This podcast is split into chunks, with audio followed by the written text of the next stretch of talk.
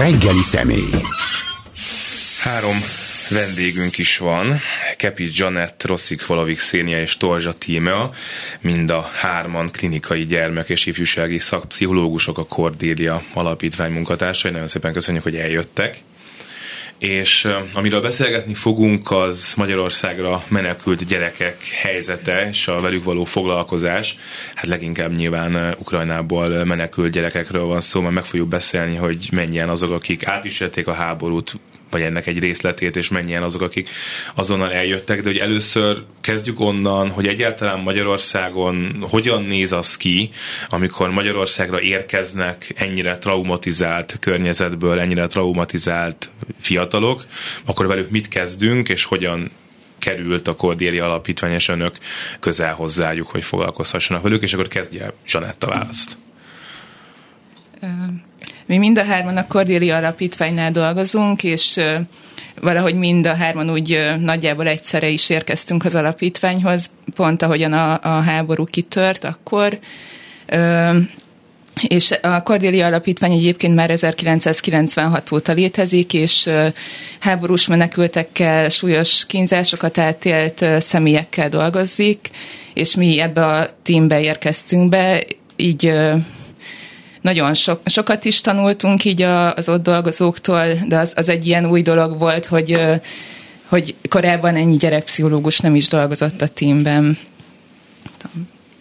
Így van, szóval, hogy mi, mi gyerekpszichológus témként álltunk össze itt a Kordéliában.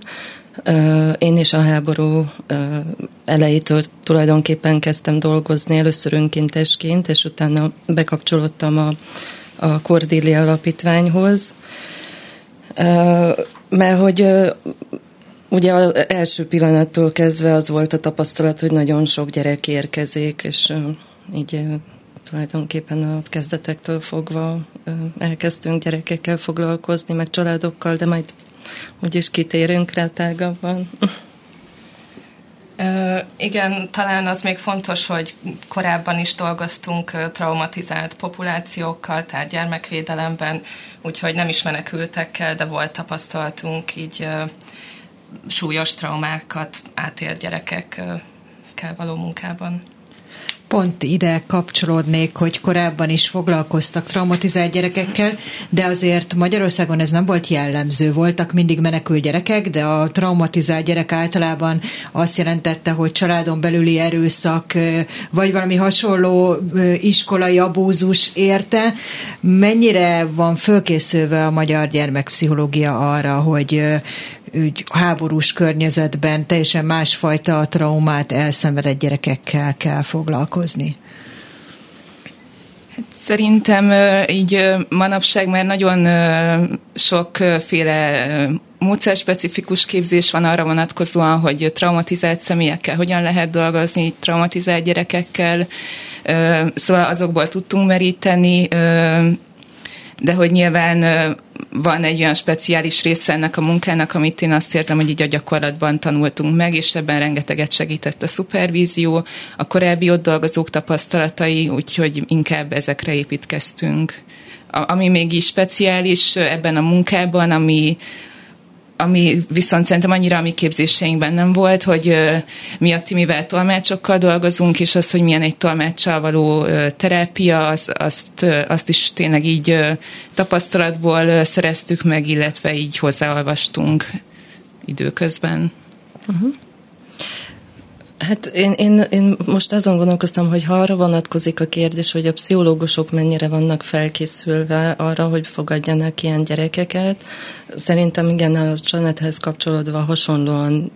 tudom mondani, hogy azért sok képzés meg elméleti tudás van arról, hogy hogy kell a traumával dolgozni, mit jelent a trauma, milyen tünetei vannak a, a traumának, de hogyha mondjuk azt nézünk, hogy mondjuk iskolai beilleszkedésnél, mit tudom, a tanárok mennyire vannak erre felkészülve, szerintem ott kevésbé uh, volt, még talán most már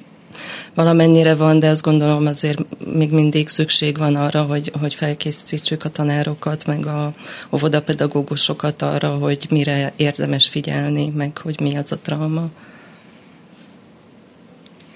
Kérdezek akkor egyet. Amikor megérkeztek ide a gyerekek, mondjuk Ukrajnából, akkor egyből sikerült összehozni a pszichológusokat és a gyerekeket? Tehát azonnal, akár a közvetlen konkrét háborúból ideérkezőkkel tudtatok találkozni, vagy eltelt valamennyi idő, és általában lehet-e valami univerzális választ adni arra a kérdésre, hogy ők akkor hogy voltak? Nyilván nagyon különböző állapotú gyerekekről lehet itt szó.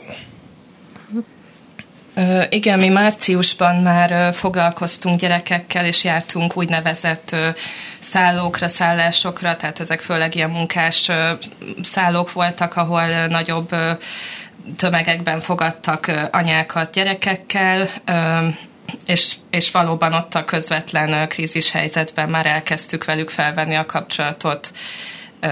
ennek volt, tehát ez önkéntesen működött, hogy aki akart beszélgetni, aki úgy látta, hogy van valami nehézség a gyerekével, vagy látott valami változást a viselkedésében, akkor azoknak volt lehetősége minket megkeresni, szóval én úgy gondolom, hogy azért elég gyorsan sikerült uh-huh. ez a kapcsolatfelvétel. Így van. Igen, én is ö, ö, február végén, hogy kitört a háború, és már március első hetében már csináltunk gyerekcsoportokat, meg találkoztunk családokkal, gyerekekkel, úgyhogy elég hamar kapcsolódtunk be, és azt gondolom, hogy nagyon helyesen, tehát hogy nagyon ott volt ennek a helye, látszott, hogy szükség van rá. Igen, meg az látszott, hogy hogy valahogy az, hogy gyerekpszichológusok vagyunk, az, az még talán segítette is a kapcsolatfelvételt, mert hogy a szülők nagyon aggódtak a gyerekekért, hogy hogyan hatott ez rájuk, szóval így nem is maguk miatt jöttek először, hanem inkább a gyerekek tünetei, meg a gyerekekért való aggodalom miatt kerestek minket tünetek érdekelnének pontosan, hogy mik a főbb tünetek, mik, mikor találkoztatok leginkább, amikor megérkeztek, mi volt az, amire a szülők felfigyeltek? Mm. Hát az elején talán még, még olyan éjedelem volt, meg ez az értetlenség, meg az a kaotikus állapotok voltak, és a szülők nagyon aggódtak a, a gyerekeik miatt, hogy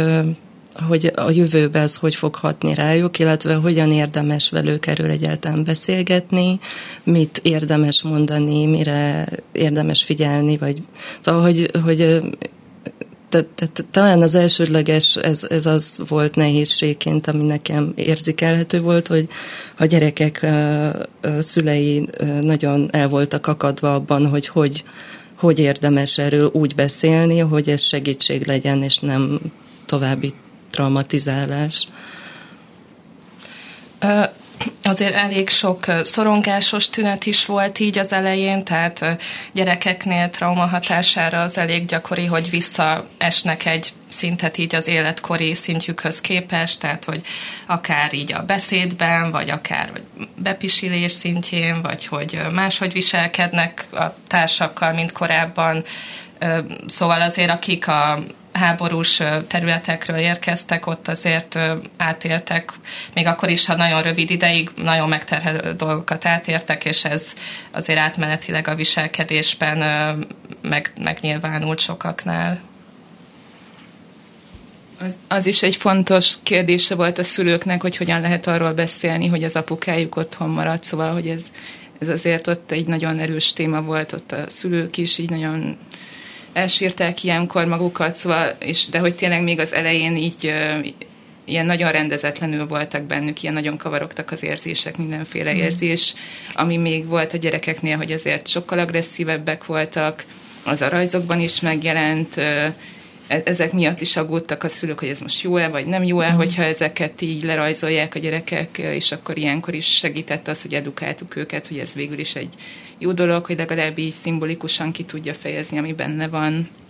Szóval az, az elején szerintem leginkább ebben tudtunk segíteni, hogy egy, egy kicsit így megnyugodjanak, biztonságot kapjanak.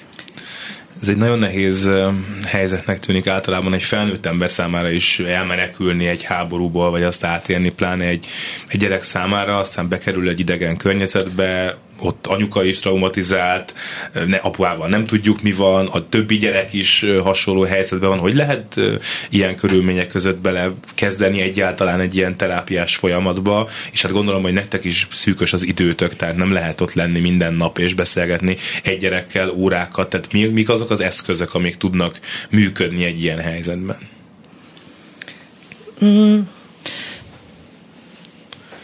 Bocsánat, igen, szóval, hogy most azon gondolkodtam el, hogy azért szóval van, van az az időszak, ami, ami az elején volt, ugye, amikor csak jöttek a, a, a menekültek, és uh, így találkoztunk így csoportokkal, akik mentek tovább, vagy nem tudtak, hogy men, mi lesz, hova mennek, maradnak, nem tudom. És ott, ott uh, helyben uh, elsősorban igyekeztünk valahogy uh, azt a megnyugvást létrehozni a számukra, egy teret, ahol, ahol érezhetik az, hogy be vannak fogadva, hogy, hogy van, aki meghallgatja őket, és azt gondolom, ez nagy segítség volt, hogy a szülők tudtak egy kicsit így átadni a terhőkból mondjuk nekünk, vagy akik ott még velünk együtt voltak és meghallgattak őket, mert ezáltal tudtak a gyerekeknek is tulajdonképpen így segíteni, mert kicsit ők is megnyugodtak. Úgyhogy ez volt talán az elején, hogy ilyen játék, és ez a befogadásnak, a, a légkörnek a kialakítása volt a fókusz, de most már, most már azért sok olyan terápiás folyamatot is végzünk, ahol hétről hétre találkozunk a gyerekkel, meg a családdal. Vannak olyan terápiás folyamatok, amikor szállokra megyünk, és akkor ott helyben esetleg csinálunk ilyen csoportos foglalkozások, művészetterápiás elemekkel, ahol a megküzdési mechanizmusokat próbálunk jobban aktiválni, stresszcsökkentő technikákat átadni. Szóval, hogy, hogy sokféle képen, és nem mindegy, hogy, hogy mikor az elején, vagy, vagy mostanság, hogy megy ez, mert ez változott időközben. Igen, az elején, ami még fontos volt így emellett, hogy ott ez a társas támogatás, hogy az, hogy van már ott valaki így a a adott országból, aki valahogy így hídként így segít nekik, hogy kapcsolódni az itt létükhöz, amellett még ez a normalizáló szemlélet is fontos volt, hogy azt azért elmondtuk, hogy ezek nagyon extrém helyzet, egy háború, és hogy ez teljesen érthető, hogyha gyerek, meg, tehát a gyereket megterheli, vagy őt megterheli, és valahogy azért próbáltuk így normalizálni az ő, tüneteiket, vagy hogy ez teljesen érthető. Akkor kérdezek.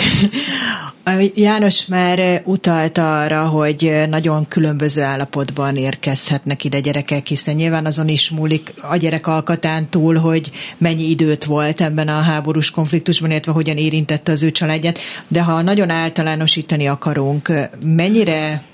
csúnya szó, meg biztos nem szakszó, gyógyíthatóak ezek a traumák, mennyire tud majd egyszer teljes életet élni az a gyerek, aki egy ilyen traumán átesett? Hát azért ez nagyon sok mindennek a függvénye, hogy kire hogyan hat egy trauma. Azért általánosságban azt el lehet mondani, hogy ha van mégis egy ilyen megtartó, egy biztonságos személy a, a gyerek életében, az így nagyon sokat tud segíteni. Szerintem az, hogy mi már a kezdetekkor ott voltunk, és ilyen támaszt nyújtottunk, szerintem az is tudott abban segíteni, hogy akár így később ne alakuljon ki PTSD. Üm, Szóval, hogy azért nagyon sok kutatás mutatja azt, hogy azért így a, a reziliencia is meg tud jelenni ezekben a helyzetekben. Nyilván azt nem, nem, nem lehet még most látni, hogy akkor ez hogyan fog később hatni, így mi pont azt abban igyekszünk segíteni, hogy minél kevesebb hatása legyen, meg azért az is látszik, hogy nagyon sokan már úgy érkeztek, hogy nagyon sok egyéb más korai traumájuk volt, és, és nyilván ők sokkal sérülékenyebbek ezekben a helyzetekben, így általánosságban én ennyit tudok mondani, de egészítsetek. Hát igen, én is, én is azt tudom mondani, hogy ez nagyon egyenileg változó tud lenni. Az biztos, hogy, hogy, hogy, hogy tehát hogy valószínűleg fognak kelleni ilyen hosszú távú pszichoterápiás folyamatok. Én azt gondolom, még azt tapasztaljuk, hogy nem elég feltétlenül ilyen tíz alkalmas találkozás, az csak ilyen tűzoltásra esetleg, ami az is szuper jó, hogyha ha, ha ilyenre van lehetőség, de ha a legjobb, hogyha arra van lehetőség, hogy ilyen időkorlátlan terápiás folyamatokba részt venni gyerekeknek, családoknak, hiszen olyan eseményeknek, meg olyan életváltozásokat éltek meg, meg olyan eseményeket láttak, ahol, ahol megélhetik az, hogy, hogy halálfélelmük van, hogy vagy valaki hozzatartozójuk majd nem meghalt, vagy ők, vagy szóval, hogy azok ilyen nagyon komoly uh, traumák, uh, amik, amik, amik idő, amíg tud valahogy az ember visszanyerni ezt a biztonság érzést. Uh, igen, és a, tehát akik már ugye elmenekültek, ők nincsenek már közvetlen életveszélyben, de hát azért közvetett módon még a hát zajlik a háború és a félelem, hogy mi történik a család tagjaikkal, akik ott maradtak, vagy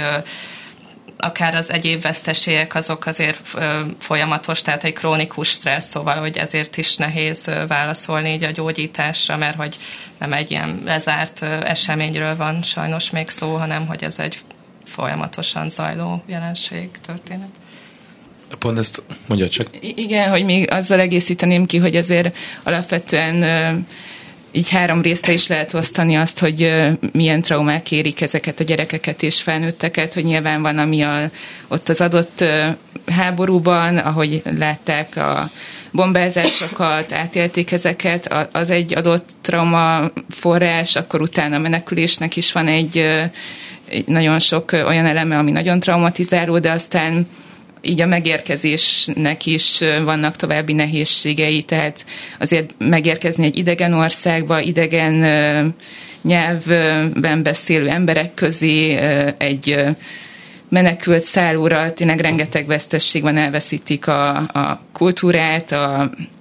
az otthont, egy ilyen nagy gyökérvesztettségben élnek, szóval, hogy, és hogy ez tényleg még folyamatában zajlik, tehát egy krízis van, még évek, mire így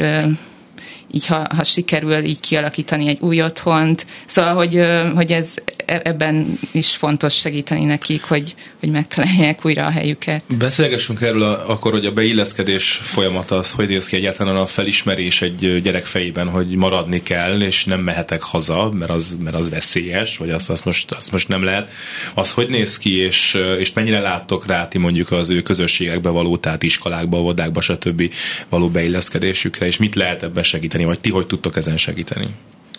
Mm, szerintem sokat rálátunk, mert ugye a gyerekekkel dolgozva, mert most már lassan második év az zajlik ez a dolog, tehát hogy ők intézményekbe kerültek, iskolákba, óvodákba,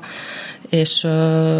és hogy előfordul, hogy a hozzánk kerülő gyerekeknek tényleg ilyen komolyabb beilleszkedési problémáik lehetnek, amik ilyen, mit tudom, ilyen érzelemszabályozási problémákban tudnak megnyilvánulni, mint tudom, dőkrohamok, vagy vagy pont, hogy ilyen nagyon szorongó viselkedés, és hogy szoktunk iskolákkal kapcsolatba kerülni, tehát nem tudom, az osztályfőnökkel akár beszélgetni, vagy vagy óvodapedagógussal, hogyha, hogyha arról számolnak be a a szülők, hogy, hogy onnan ered valami nagyon komoly feszültség, és hogy miután ugye nem beszélik a nyelvet, a, a, és nem értik egymás nyelvét, ebből fakadóan sok szorongás van a szülőkben is, mert valahogy alapvetően negatívabban tudnak esetleg iszlelni bizonyos dolgokat. Ez megint egy ilyen trauma specifikus dolog, hogy, hogy inkább azt gondolhatják, hogy hogy valami rosszat beszélnek a hátok mögött róluk, ilyesmi. Szóval, hogy eleve van ez ilyen felfokozott ilyen, ilyen készültségi állapot, és akkor próbálunk egy ilyen hidakat építeni, megbeszélni az óvodapedagógussal, utána a szülővel, kicsit így megértetni, hogy mi a helyzet, és próbálni őket így, így, így közelebb hozni, hogy jobban értsék egymást. Nem tudom, szóval, hogy például így próbálunk így, így segíteni, mm, hogy, és hogy milyen beilleszkedési problémák vannak. Az még nehéz talán, hogy azért sok család úgy van itt, hogy ők azért azt tervezik, hogy vissza fognak menni. És hogy ezért is nagyon nehéz a beilleszkedés, mert olyan, mintha így bőröndöken ülnének folyamatosan, tehát hogy tulajdonképpen úgy kell gyökeret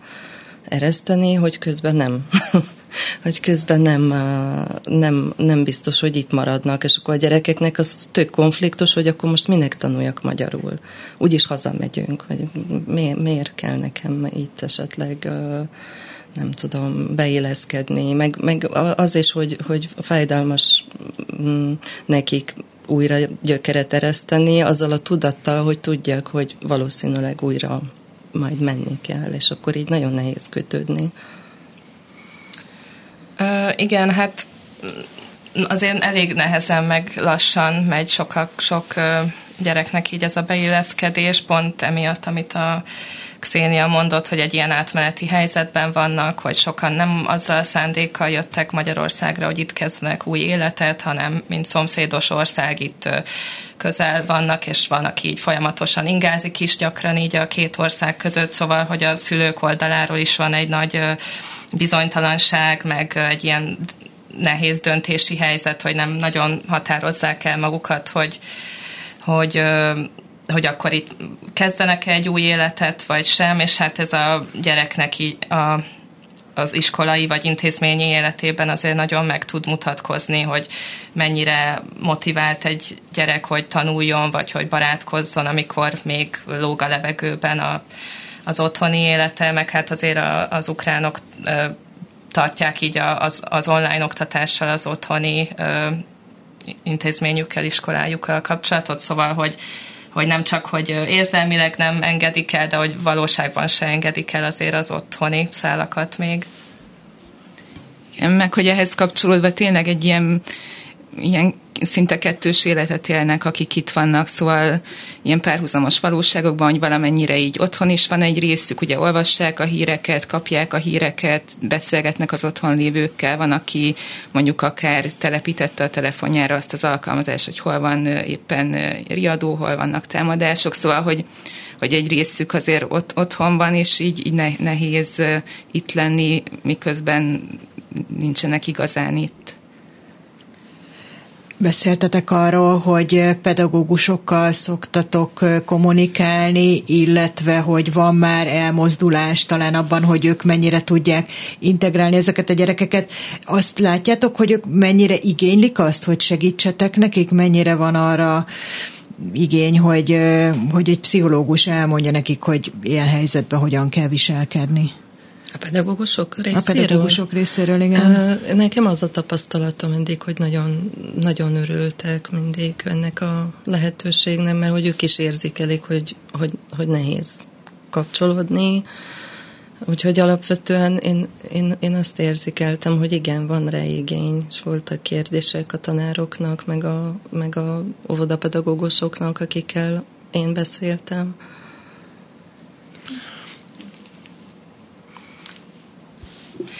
Igen, szóval én is, akikkel így beszéltem, vagy tartottam a kapcsolatot, hogy én is azt látom, hogy nagyon sok energiát tesznek a, az ukrán gyerekek uh, beilleszkedésének a, a megsegítésébe, tehát hogy so, sok energiát meg tesznek bele, és hogy azért ez egy nagy kihívás, hogy megnyerni a, a szülők bizalmát, azért valamennyire más, hiába a szomszédos ország azért ilyen téren itt talán más a kultúra, amennyire így látjuk, hogy akár így a család meg a, a tanár között a kommunikáció, hogy talán ebben mások a szokások, meg hát a nyelv ugye az egy nagy hátrány, hogy mennyire tud a, a pedagógus a család együttműködni, és igen, így mindig nagyon örültek, amikor mi ebben itt támogattuk őket. Eddig általánosan gyerekekről beszéltünk, de nyilván nagyon nagy különbségek lehetnek egy 5 éves, meg egy 10 éves, meg egy 5 éves, meg egy 17 éves között pláne, és mondjuk nagyon nagy különbség lehet abban, hogy engem 5 évesen ide hoztak a szüleim, vagy hogy mondjuk egy 17 éves fiú vagyok, akinek a apukája meg a bátyjai mondjuk a fronton vannak, én meg itt Magyarországon. Hogyan lehet a különböző korosztályokkal foglalkozni, és mondjuk mi a, mi a nagy különbség általában az ő háború értelmezésükben, vagy hozzáállásukban, vagy az itt létükben? Hát alapvetően a, a kamaszokkal ez a terápiásan és általánosságban is így van, hogy egy, egy kamasszal sokkal inkább lehet már azokról beszélgetni, hogy ő hogyan élte ezt meg, szóval ott, ott tudunk így verbálisan is dolgozni, és nyilván tényleg ez egy ilyen nehéz teher, főleg egy fiatal fiúnak, több, több ilyen fiatal fiú van, aki mondjuk család nélkül át tudott jönni Magyarországra, mert még 16-17 éves volt, és tényleg valóban van, hogy így a szüleik meg már harcolnak, vagy akár a, a bátyja, és hogy nyilván itt, itt azért számolni kell azzal a bűntudattal is, ami benne van, ez a túlélő bűntudata. Szóval én azt tapasztalom, hogy azért kamaszokkal így verbálisan jobban lehet dolgozni ezekkel, és, és gyerekekkel meg ugyanúgy, ahogy tényleg általában a gyerekterápiában, ott, ott inkább más eszközökön keresztül tudjuk megérteni az ő világát, inkább játékon keresztül, rajzon keresztül, hogy ezek az ő kifejezési csatornái. Igen, én is valahogy ehhez tudok kapcsolódni, hogy hogy a gyerekek jobban, jobban játékban tudják ezeket kifejezni, meg, meg dolgozni, ezeket a ö, félelmetes háborús élményeiket, a, a kamaszok inkább verbálisan már bár ott is előfordul, hogy annyira nehéz valamilyen élmény, hogy nekik is néha tud könnyebbség lenni rajzzal, vagy más eszközzel kifejezni, de főként verbálisan a kamaszokkal. Mondjon. igen, ezt tudok kapcsolódni, hogy azért hasonló is, de különböző is. Ugye az idősebb gyerekeknél, akik, vagy hát kamaszoknál, akik Kelet-Ukrajnából jöttek, sokaknak van is emlékük a 2014-es eseményekről, szóval, hogy valakinek nem ez az első ilyen helyzet, hogy támadások érik és menekülni kell de hogy a kisebb gyerekek is hiába kicsik, ők is egyébként ugyanúgy tehát nagyon megjegyzik ezeket a pillanatokat, amikor amikor kitört a háború, és akkor a család hirtelen elhagyja az otthonát, vagy hogy mit kapnak fel, mit vesznek ki a szekrényből, hogy ezek ilyen nagyon maradandó pillanatok, Igen. nagyon meghatározó pillanatok, és, és igen. Eszembe jutott a menekülés kapcsán pont egy óvodás gyereknek egy ilyen, hát egy, csak egy példa, hogy ez hogy tud megjelenni, hogy nagyon hirtelen kellett menekülni a családnak, tehát tényleg így órák voltak nekik csak arra, hogy pakoljanak össze a dolgokat. Így az anyuka szaladgált a lakásba, és egy ilyen bevásárló zsákokba dobálta be a dolgokat, amiket vinni kell.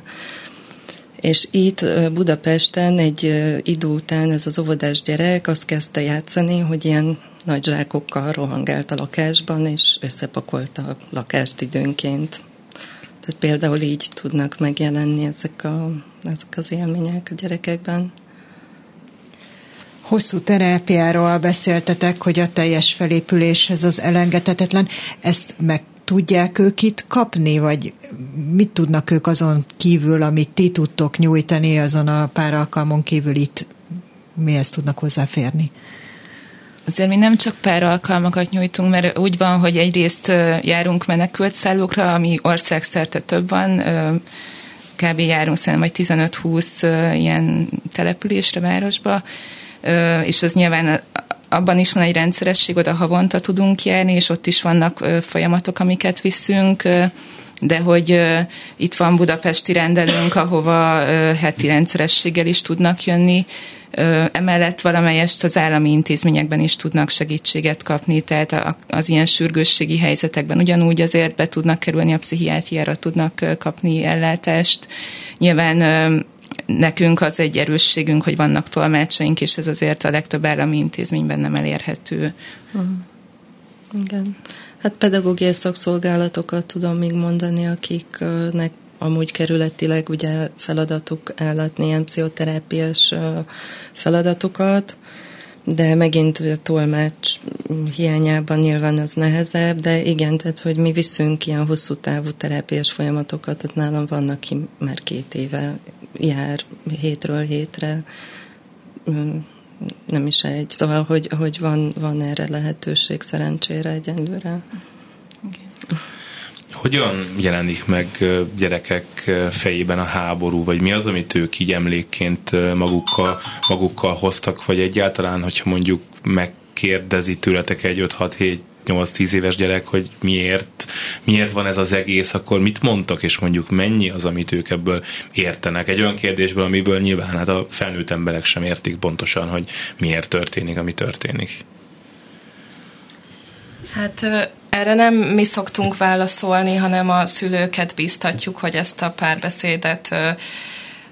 vegyék fel a gyerekkel. Egyébként igen, ez egy nagyon fontos kérdés volt így a, az ellátás elején is, most már talán más a helyzet, de hogy amikor kitört a háború, akkor ez szinte ilyen tabú téma volt a családoknál, hogy nem akartak a rossz, rosszra gondolni, meg a rosszról beszélni, hogyha már eljöttünk onnan, akkor akkor ne gondoljunk rá, de hát ugye ez azért sokkal, tehát a szorongást az sokszor ez pont, hogy fokozza egy gyerekben, hogyha nem tudja, hogy mi történik otthon, meg hogy miért jöttek ide. Hát nyilván a saját életkori szintjén kell ezt minden korosztályjal megbeszélni, mm, de úgy, hogy a valóságot amennyire lehet őszintén elmondani, mert tényleg a, a ismeretlentől sokkal jobban lehet félni, mint bármi ismerőstől. Hát nagyon fontos előbb, hogy a szülő a saját fejében tisztázza az ő saját viszonyulását ez az egész helyzethez, mert tényleg csak akkor fog tudni a, a gyerekével ezekről beszélni, megérzéseket megosztani. Igen, én azt szerintem az se probléma, hogyha néha bevallja a szülő, vagy, vagy mi akár, hogy, hogy, nem bizt, hogy nem tudjuk. Hogy az a helyzet, hogy nem tudjuk, és hogy ez milyen nehéz, és tudunk akkor a, az, a, a, az ehhez kapcsolódó érzésekről beszélni. Sokat beszéltünk már tolmácsról, ez mennyire nehezíti meg a ti helyzeteteket, hogy mennyire más, amikor mondjuk Szénia a saját nyelvükön tud velük beszélni, vagy ti, amikor tolmácsal? Hát ez szerintem egy ilyen összetett kérdés, biztos, vagy erről sokat beszélgettünk így Xenia, vagy hárman, hogy hogy vajon, vajon ez milyen annak, aki így ideérkezik, hogy, hogy nyilván az egy nagy könnyebbség neki, hogyha valakivel az anyanyelvén tud beszélni, ki tudja fejezni az érzéseit, és nyilván egy terápiában az, hogy megjelenik egy harmadik személy, aki az, az tud, tud először, vagy szóval, hogy szerintem sokféle kép lehet ehhez viszonyulni, de hogy, hogy valahogy van egy olyan oldala is ennek, hogy, hogy, hogy mégis ez tényleg egy kapocs a, a, a másik kultúra felé, hogy, hogy talán érzékelheti azt, aki megérkezik, hogy, hogy mi is törekszünk arra, hogy megértsük őt, hogy kapcsolódjunk hozzá. Szóval, hogy szerintem ez, ez tud akár jó is lenni nekünk terápiásan, az is szerintem egy összetett dolog, ez is nagyon változott az elmúlt két év alatt, hogy hogyan viszonyulunk ehhez. Szóval, hogy az elején azért ez ilyen furcsa dolog, hogy, hogy így minden mondatunkat egy másik ember így hallja, fordítja, nem tudom, de hogy, hogy közben ebben is van egy csomó ilyen érték, hogy, hogy, hogy valahogy az is tud egy érték lenni, hogy így, így ketten is hallgatjuk ezt a traumát, hogy ez, ezáltal is hitelesítve azt, hogy, hogy ezek így tényleg valódi szörnyűségek, amiknek nem kellett volna megtörténni. Szóval az ilyen iszonyú sok rétege van,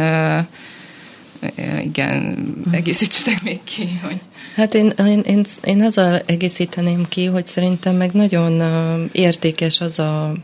az a része, hogy érzékelhetik a, a, a terápiában, hogy van itt egy ember, aki nem érti a nyelvemet, de mégis nagyon szeretne nekem segíteni, és oké, okay, van ez tolmács, mert most így lehet ezt megvalósítani, de mégis kíváncsi rám, szeretne kapcsolódni, szeretne segíteni, és ennek önmagában én azt gondolom nagyon erős gyógyító ereje van. Én azt még csak egészítenem ki, ami az én részemhez kapcsolódik, hogy én, én ugye oroszul beszélek velük, ami most ebben a helyzetben, hogy ez az ukrán-orosz uh, igen, uh, nyelvekkel, azért az tehát, hogy előhozza nálam például abszolút a konfliktusnak a kérdését, hogy én sajnos ukránul nem beszélek, de nagyon sok, szóval, hogy nagyon lehet érteni az ukránt annak, aki, aki beszél oroszul. Úgyhogy nálam vannak egyébként olyan esetek, amikor, amikor valamilyen belső meggyőződésból próbálják elhagyni az orosz nyelvet, és átérni ukrán nyelvre, és akkor vannak ilyen folyamatok, amikor én oroszul beszélek, az élető meg ukránul beszél hozzám, és, és így próbálunk, szóval, hogy, de hogy az így meg van beszélve, hogy én sajnos nem tudok ukránul, de most már elhatároztam, hogy majd egyszer lesz rá időm, akkor megtanulom, mert nagyon szép. De hogy ezt beszéltünk meg, hogy, hogy ez lesz, hogy, hogy, hogy ők beszélnek ukránul, én beszélek oroszul, és hogyha én nem értek valamit, akkor, akkor, akkor lefordítanak nekem oroszra, és akkor ez így szokott működni, de van, akinél ez nem probléma, és akkor oroszul tudunk, tudunk beszélni. Még annyival kiegészíteném talán a tolmácsos részt, az így közben jutott eszembe, hogy, hogy nyilván itt is egy életkori sajátosság, hogy egy nagyobb gyereknek így érthető ez a helyzet, hogy van valaki, aki idegen nyelven beszél, és akkor a másik ember segít így hidat képezni, de az ilyen piciknél azért ez még olyan nehezebben érthető, hogy akkor itt most mi történik, és, és azért ez tud ilyen bonyodalmakat okozni, akkor kihez kapcsolódik jobban, hogyan tud hozzám kapcsolódni, és itt szerintem nyilván alapból a terápiákban is tök fontos a nonverbális csatornának a szerepe, de hogy nálunk szerintem is sokkal-sokkal jobban felerősödik ez, hogy, hogy a testbeszéd is, akár gesztusokkal összekapcsolódunk, egy tekintettel. Igen, én is csak ezt tudom megerősíteni, így az értékét a tolmácsnak, hogy szinte az is ugyanolyan terápiás hatással bír, hogy ott van valaki, aki az ő nyelvén szól hozzá, hogy hiába nem pszichológus, pszichiáter, de hogy tényleg szinte egy ilyen helyzetben szinte ugyanolyan értéke, meg hatása van annak, hogy itt van ebben az országban valaki, aki a saját nyelvemen beszél és figyel rám. Biztosan találkoztatok olyan gyerekekkel, akik veszítettek el valakit, és ez háborún kívül is egy nehéz dolog egy gyereknek, és nyilván tanultátok, hogy ezt, ezt hogyan kell kezelni. Pluszban egy, egy ilyen háborús vesztesség az egyrészt mennyiben más, és hogy egy ilyen egyébként is nehéz helyzetben hogyan tudtok ti segíteni azoknak, akik mondjuk a halottaiak, halottaikat is gyászolják amellett, hogy a otthonukat elhagyták, és, és átéltek borzalmas dolgokat. Én szerencsére nem találkoztam olyan nagyon sok valakikkel, aki, aki ténylegesen a háborús cselekmények miatt veszített el valakit. Um, és szerintem egyébként minden gyász folyamat, most függetlenül attól, hogy háborús vagy nem háborús, ilyen nagyon egyeni lefolyása van, tehát hogy nagyon nem lehet ezt így ilyen, nem tudom, ilyen protokollt erre uh, mondani, úgyhogy itt is tulajdonképpen ez érvényesül, hogy akkor ott vagyunk jelen, és akkor és akkor meglátjuk, hogy akkor merre felé indulunk, mi az, ami nagyon-nagyon nehéz. Nyilván próbálunk szupportálni nagyon, szóval, hogy nem segíteni, hogy nem a szétcsúszás irányában menjen, hanem, hanem hogy érezze, hogy van egy ilyen tér, ahol biztonságosan lehet erről beszélni, és akkor igyekszünk ezt a biztonságos légkört nyújtani.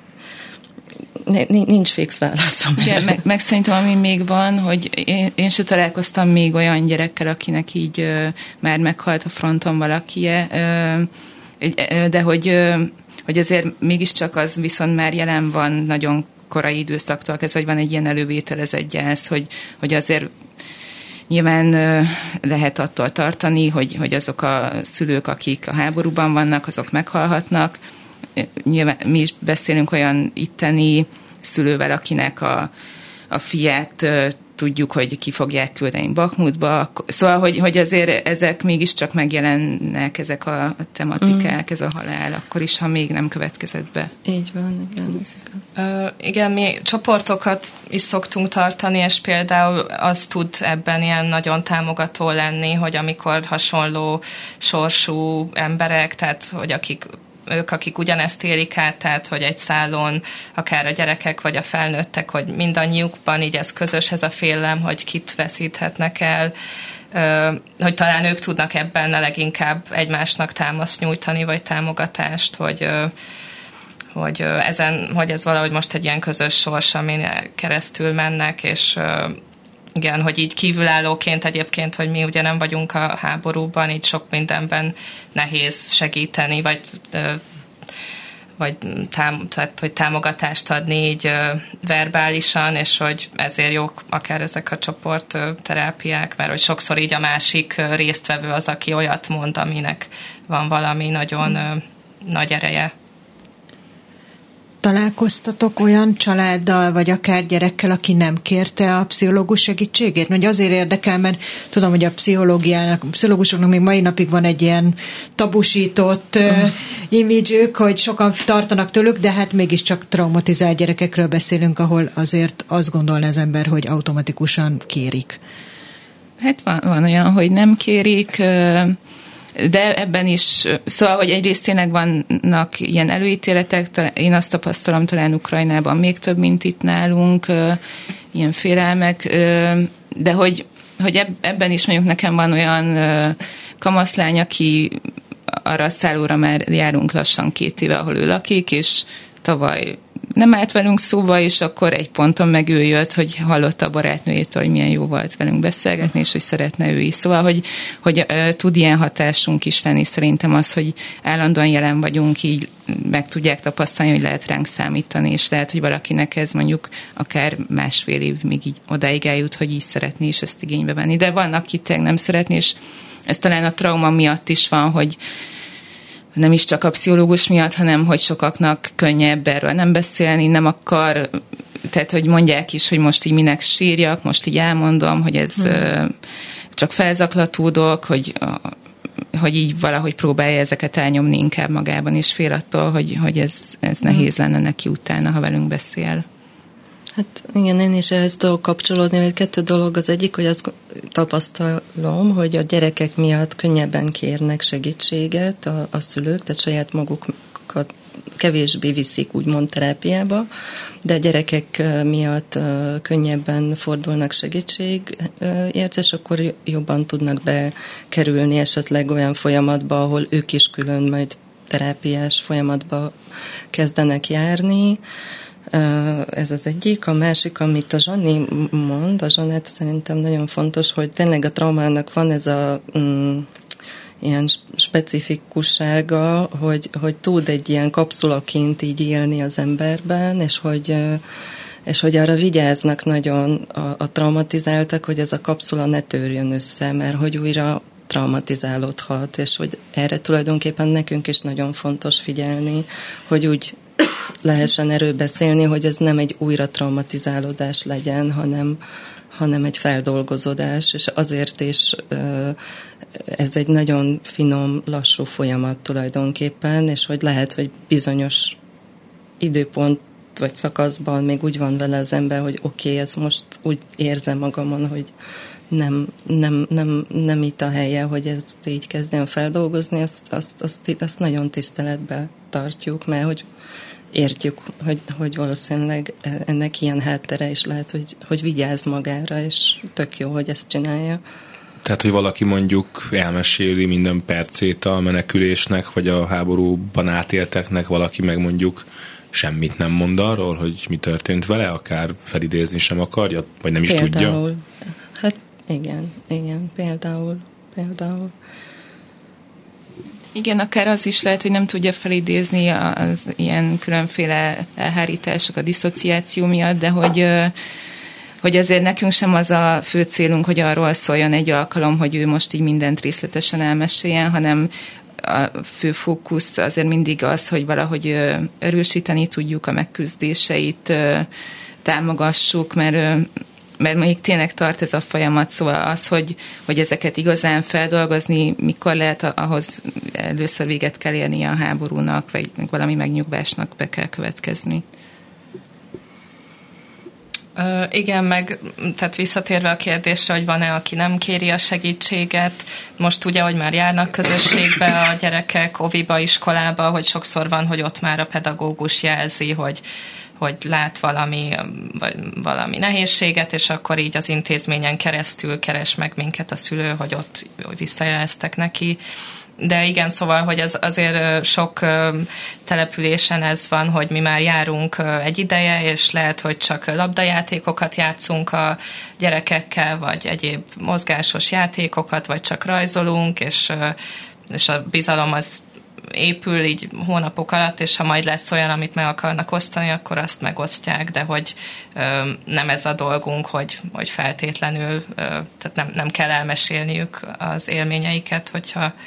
hogyha amúgy rendben vannak, szóval, hogyha egyébként az alkalmazkodásuk rendben van, akkor, akkor mi tényleg így az erőforrásokkal akarunk inkább foglalkozni, és nem így feltépni ezeket az emlékeket feltétlenül. Hogy kell elképzelni a hétköznapjaikat? Azt mondjátok, hogy van, aki évek óta szálláson él, képletesen szólva titeket idéz a bőröndökön ülve várva, hogy valamikor visszatérhet ettől függetlenül be tudnak itteni akár szabadidős tevékenységekbe, szakkörökbe, sporttevékenységekbe illeszkedni, vagy van erre egyáltalán igény, vagy eltöltik a napjaikat ott a szálláson valahogy? Hát szerintem ez nagyon változó. Alapvetően azért a legtöbb felnőtt dolgozik, gyárakban tudnak főleg munkát kapni a nyelvtudás hiánya miatt, a gyerekek vannak, akik tényleg járnak személyesen is iskolába, vannak, akik csak online, és tényleg van, tehát, hogy szülőtől függ, vannak szülők, akik tényleg nagyon keresik a lehetőségeket, hogy így a, a gyerekek tudjanak szakkörre is járni, és hogy tényleg, tehát, hogy így zajlanak a mindennapok, mint egy átlagos embernél elmennek dolgozni, akkor a gyerekek vagy iskolába, vagy otthon online tanulnak, ami egyébként amiatt nem olyan szerencsés, hogy ugye előtte volt a Covid, amikor szintén online tanultak, szóval ez nem könnyít a helyzetükön, és hogy azért az is van ebben időnként, hogy akkor időnként hazalátogatnak, és akkor visszajönnek. Hát igen, különbözőek. Nem tudom, pont ezen gondolkozom, hogy azért a szálon találkoztunk olyannal, hogy kevésbé strukturált valahogy a napi rendünk tud lenni, ami nehézség nekik is, meg, meg a beilleszkedés szempontjából is nehézség, de nagyon múlik azon, hogy a szülő. Szóval azért is sokat dolgozunk szülőkkel, mert hogy mert hogy ő rajtuk keresztül tudunk megértetni, hogy mi az, ami segíthet a gyereknek, akár mentális egészségi szempontból, vagy akár beilleszkedés szempontjából, és próbálunk akár ilyen felhívni a figyelmüket arra, hogy szuper fontos a napi rend, és egyébként van egy ilyen nem tudom, egy, tehát én valahogy azt a tendenciát tapasztaltam, hogy, hogy a szülők így nagyon mm, ők is ugye traumatizáltak, emiatt is talán nehezebben figyelnek arra, hogy most a gyerekek miben vannak, de van egy olyan rész, hogy valahogy így ele, el, elengedik a nevelést akár, mert hogy, mert hogy úgy érzik, hogy úgy is már ezek a gyerekek annyira most rosszul jártak, hogy most már, most már csak kényeztessük, és hagyjuk, és csináljanak a végtelenségig a cukorkát, meg a nem tudom, ami hosszú távon nem jó a gyerekeknek, és ezt a szülőknek segíteni kell visszatalálni ezeket a szülői nevelői funkcióit.